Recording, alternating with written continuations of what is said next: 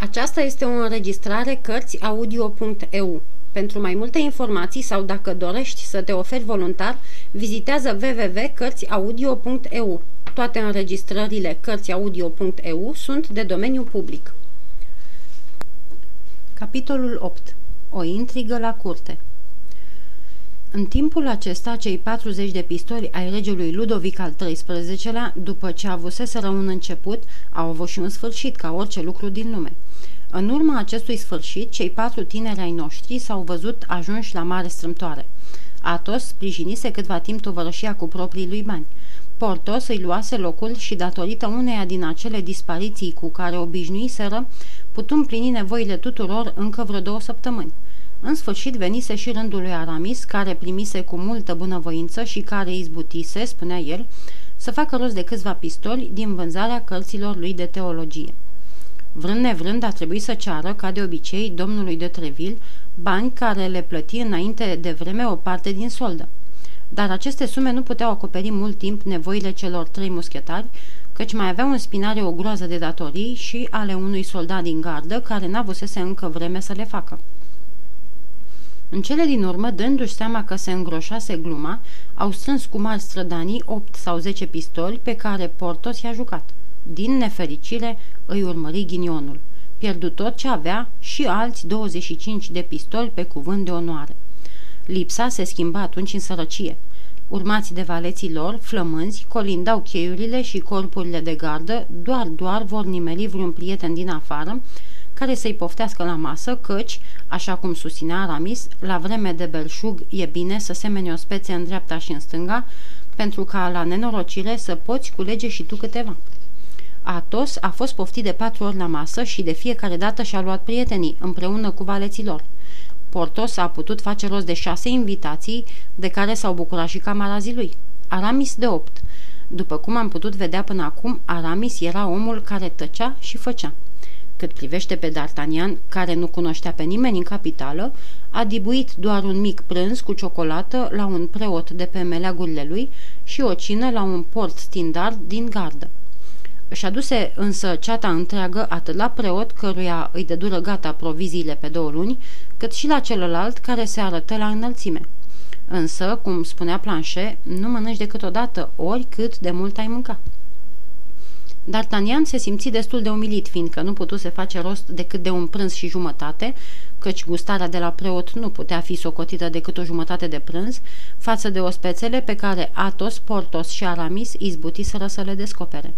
Se socotea, deci, a fi o povară pentru ei toți, uitând de tinereasca sa bună credință că hrănise întreaga tovărășie vreme de o lună.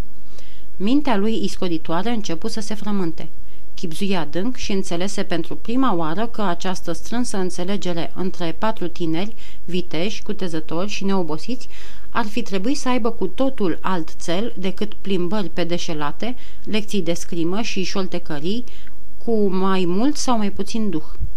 Într-adevăr, patru bărbați ca ei, patru bărbați credincioși unul celuilalt, cu trup și suflet, patru bărbați gata a se sprijini oricând, fără să dea niciun pas înapoi, îndeplinind de unul singur sau împreună hotărârile luate la oaltă, patru brațe amenințând cele patru puncte cardinale sau îndreptate spre aceeași zare, trebuiau negreșit, fie pe ascuns, fie prin viclenie sau fie prin forță, să-și croiască drum spre țelul către care năzuiau, oricât ar fi fost de bine păzit sau de îndepărtat.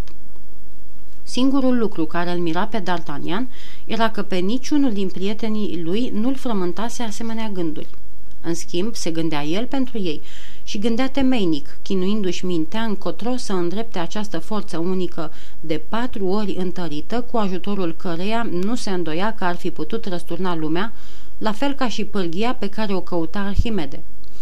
Când auzi deodată bătăi în ușă, D'Artagnan îl trezi pe planșe și îi porunci să deschidă. Din cuvintele D'Artagnan îl trezi pe planșe, cititorul să nu-și închipuie că era miez de noapte sau că nu se luminase încă de ziua. Nici de cum. Tocmai bătuse patru ceasuri după amiază. Cu două ceasuri mai devreme, Planșe îi ceruse străpânului de mâncare, dar acesta îi răspunsese prin zicala. Somnul ține loc de masă. Planșe prânzea, deci, dormind adânc. Un bărbat cu o mutră de rând și aducând aburghez intră în odaie. Drept desert, Planchet ar fi vrut grozav să asculte convorbirea, dar burghezul îi spuse lui D'Artagnan că, având de gând a-i face destăinuiri de seamă, dorea să rămână între patru ochi cu el. D'Artagnan îl îndepărtă deci pe Planchet și își pofti oaspetele să ia loc. A urmat o clipă de tăcere, în timpul căreia cei doi bărbați se priviră, vrând parcă mai întâi să se cunoască. D'Artagnan se înclina apoi în semn că e gata să asculte. Am auzit vorbindu-se despre domnul D'Artagnan ca despre un tânăr îndrăzneț, începu burghezul, și faima aceasta de care se bucură pe bună dreptate m-a îndemnat să vin ca să-i încredințez o taină. Vorbește, domnule, vorbește!"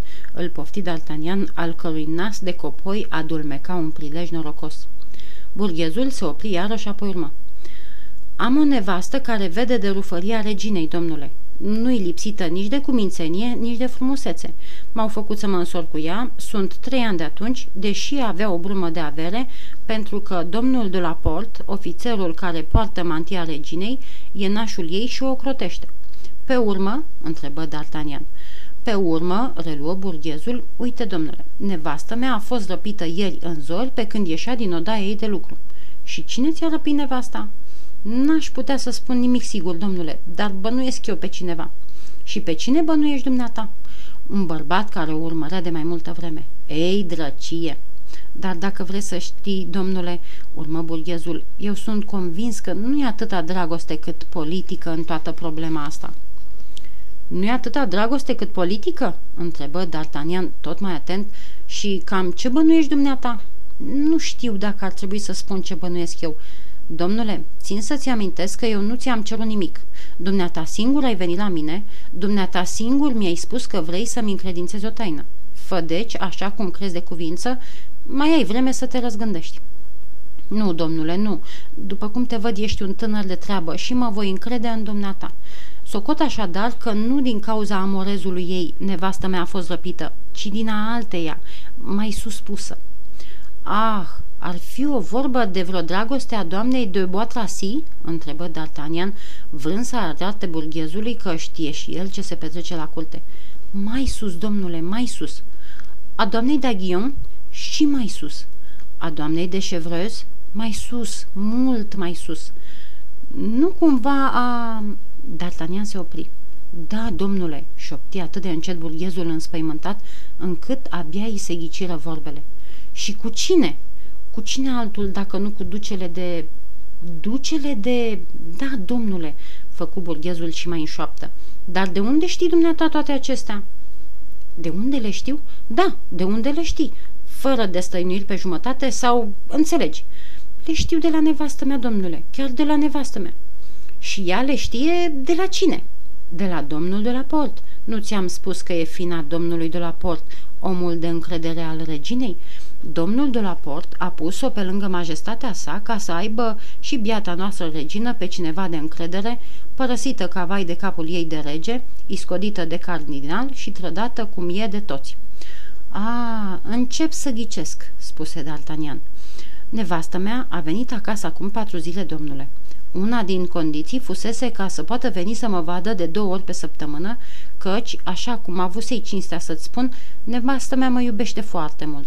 Și zic, nevastă mea a venit și mi-a spus mie că regina trece acum prin mare spaimă. Adevărat? Da, se pare că domnul cardinal îi ia urma și o prigonește acum mai rău ca oricând. Nu poate să ierte problema cu Sarabanda. Știi problema cu Sarabanda? Cum naiba să nu știu?" răspunse D'Artagnan, care habar n-avea, dar care voia să pară că le știe pe toate.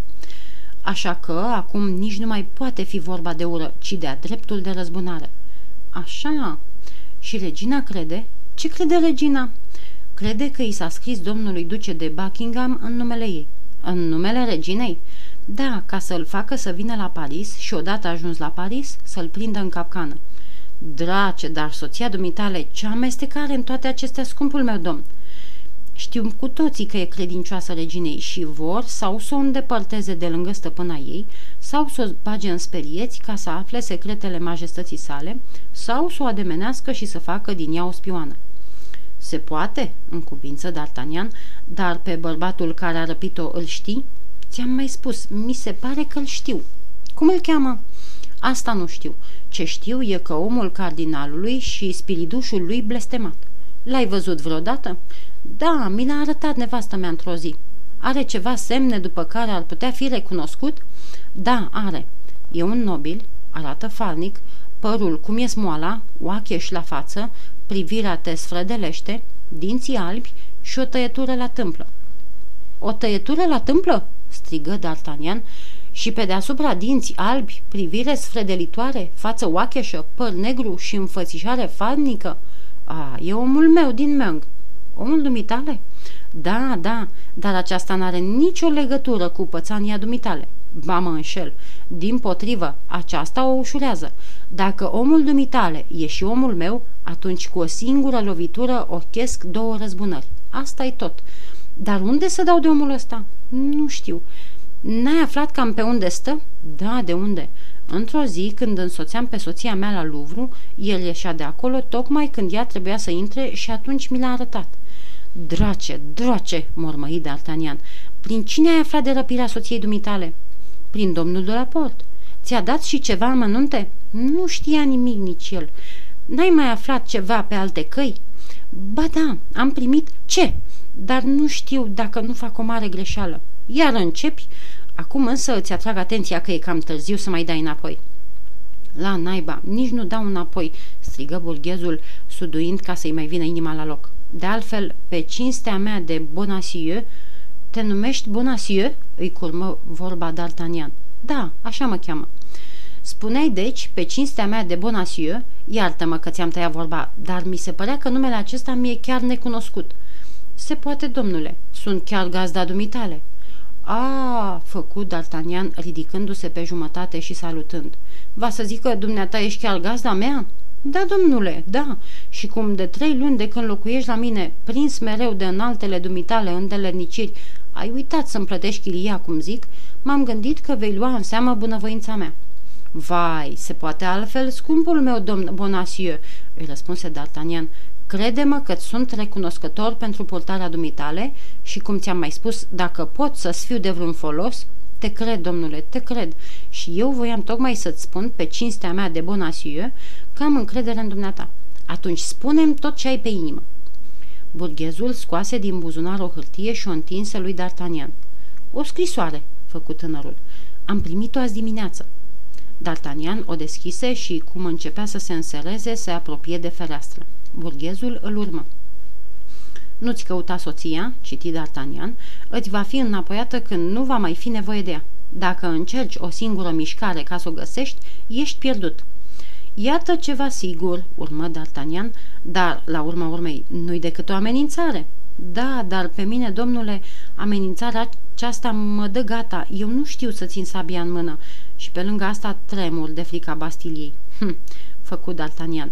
Și eu am tot atâta chef de Bastilia ca și dumneata. Dacă ar fi fost vorba doar de o lovitură de spadă, treacă meargă. Totuși, domnule, eu m-am bizuit mult pe dumneata în toată povestea aceasta. Da?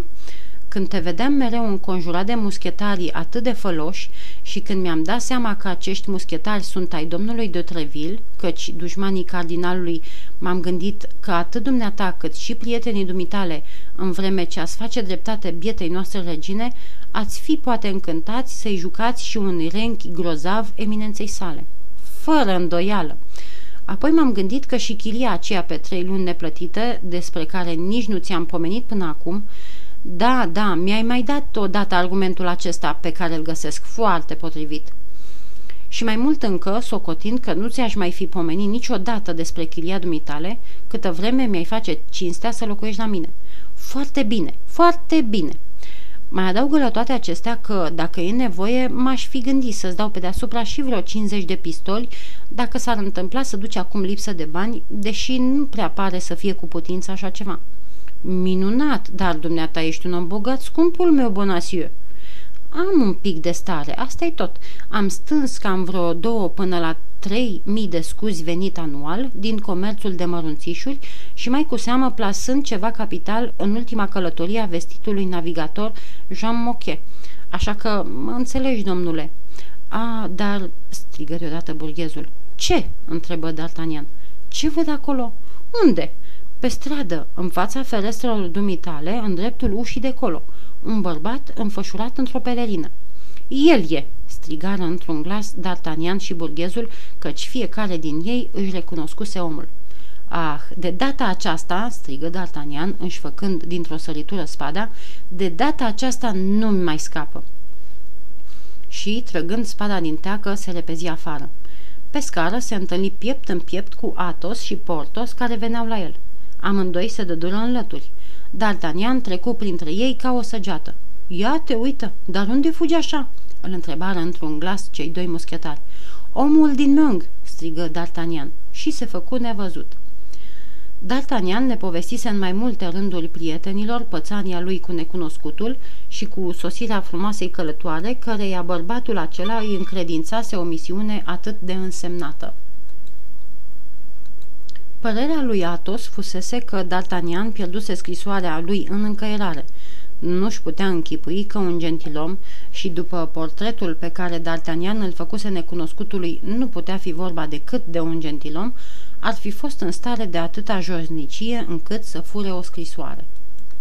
Portos nu văzuse în toate acestea decât o întâlnire de dragoste dată de o doamnă unui cavaler sau de un cavaler unei doamne, întâlnire pe care D'Artagnan îndrăznise să o tulbure cu calul lui portocaliu.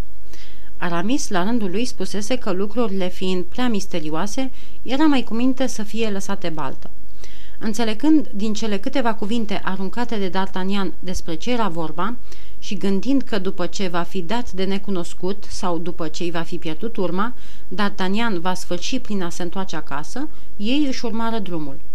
Când au intrat în cameră la D'Artagnan, nu mai era nimeni. Temându-se de urmările întâlnirii care, fără îndoială, avea să aibă loc între tânăr și necunoscut, Bonacieux socotise, potrivit caracterului pe care de altfel și-l descrisese singur, că era mai sănătos să o șteargă cât mai repede de acolo.